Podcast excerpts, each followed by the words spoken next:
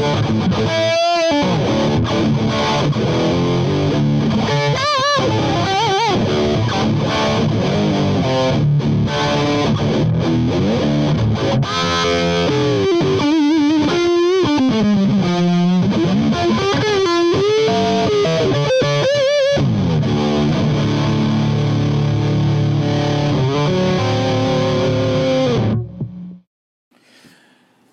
this episode, we're going to talk about incontinence.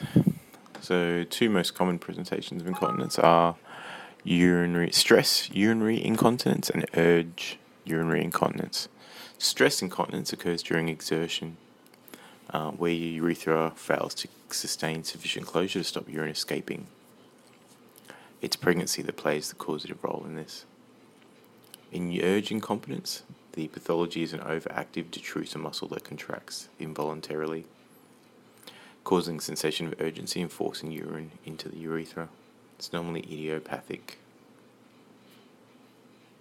Uh, urge incontinence is has a genetic predisposition, is associated with advancing age and menopause. The history in general incontinence. And the first thing to do is clarify the complaint.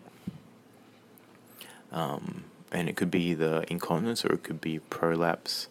The problems are usually independent of each other, um, and you need to sort out which one is which. A starting question would be Can you describe the typical circumstance where you became incontinent, which can reveal the events leading up to it? You want to ask about episodes, how often the episodes of leakage occur, number of pads used, whether or not they're soaked, um, and that can reveal both the extent of the problem and the profound effect on their lives. Next question you want to ask about is frequency of voiding, a number of times a woman goes to the toilet at night. So voiding six to seven times a day is normal, so you want to focus on more than that. Um, and you should re- routinely ask questions about uterovaginal prolapse. Up, up to 45% of women have some degree of prolapse but have no symptoms uh, require no treatment, but 7% of older women are bothered by their symptoms. So it's useful to ask do you ever feel a bulge or a lump protruding from the vagina?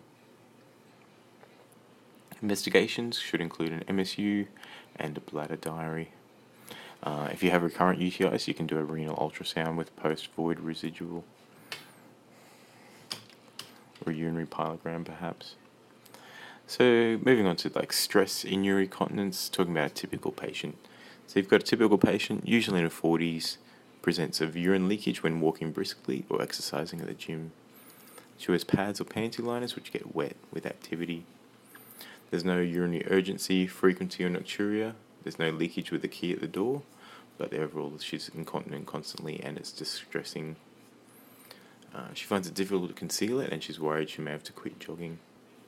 Her underwear is dry at night and she may not get up at night to void it all. Uh, a bladder diary reveals a normal voided volume of 300 mils or more.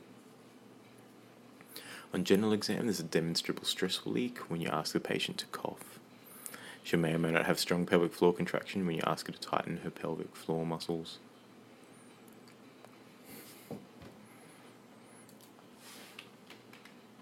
In terms of management, you want to try things like weight loss, topical estrogen cream for any postmenopausal women with atrophic vaginitis, and pelvic floor muscle training under a physio.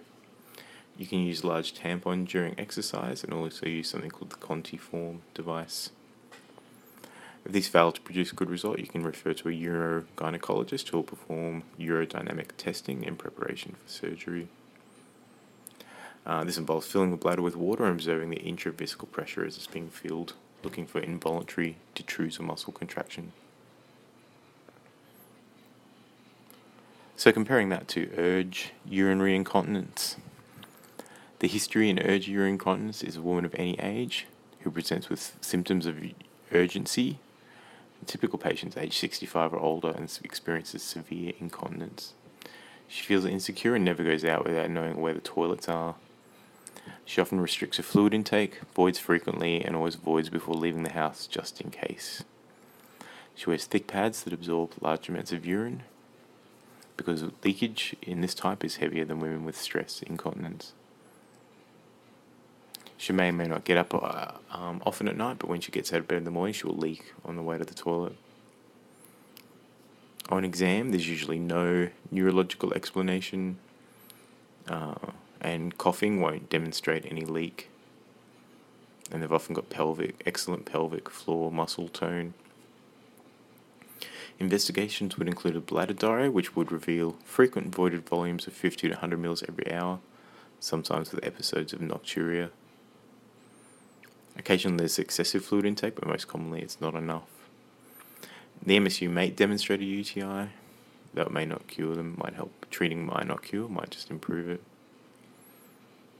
Management of urge incontinence can be challenging, and success rate is lower than for women with stress symptoms. Conservative measures such as lowering caffeine intake and diuretic use are important. Long term vaginal estrogen creams can decrease the symptoms of urgency. Bladder training is paramount and has to be distinguished from pelvic floor training. The mainstay of treatment is anticholinergics, such as oxybutynin. Uh, this is in contraindicated for patients with closed angle glaucoma and severe constipation.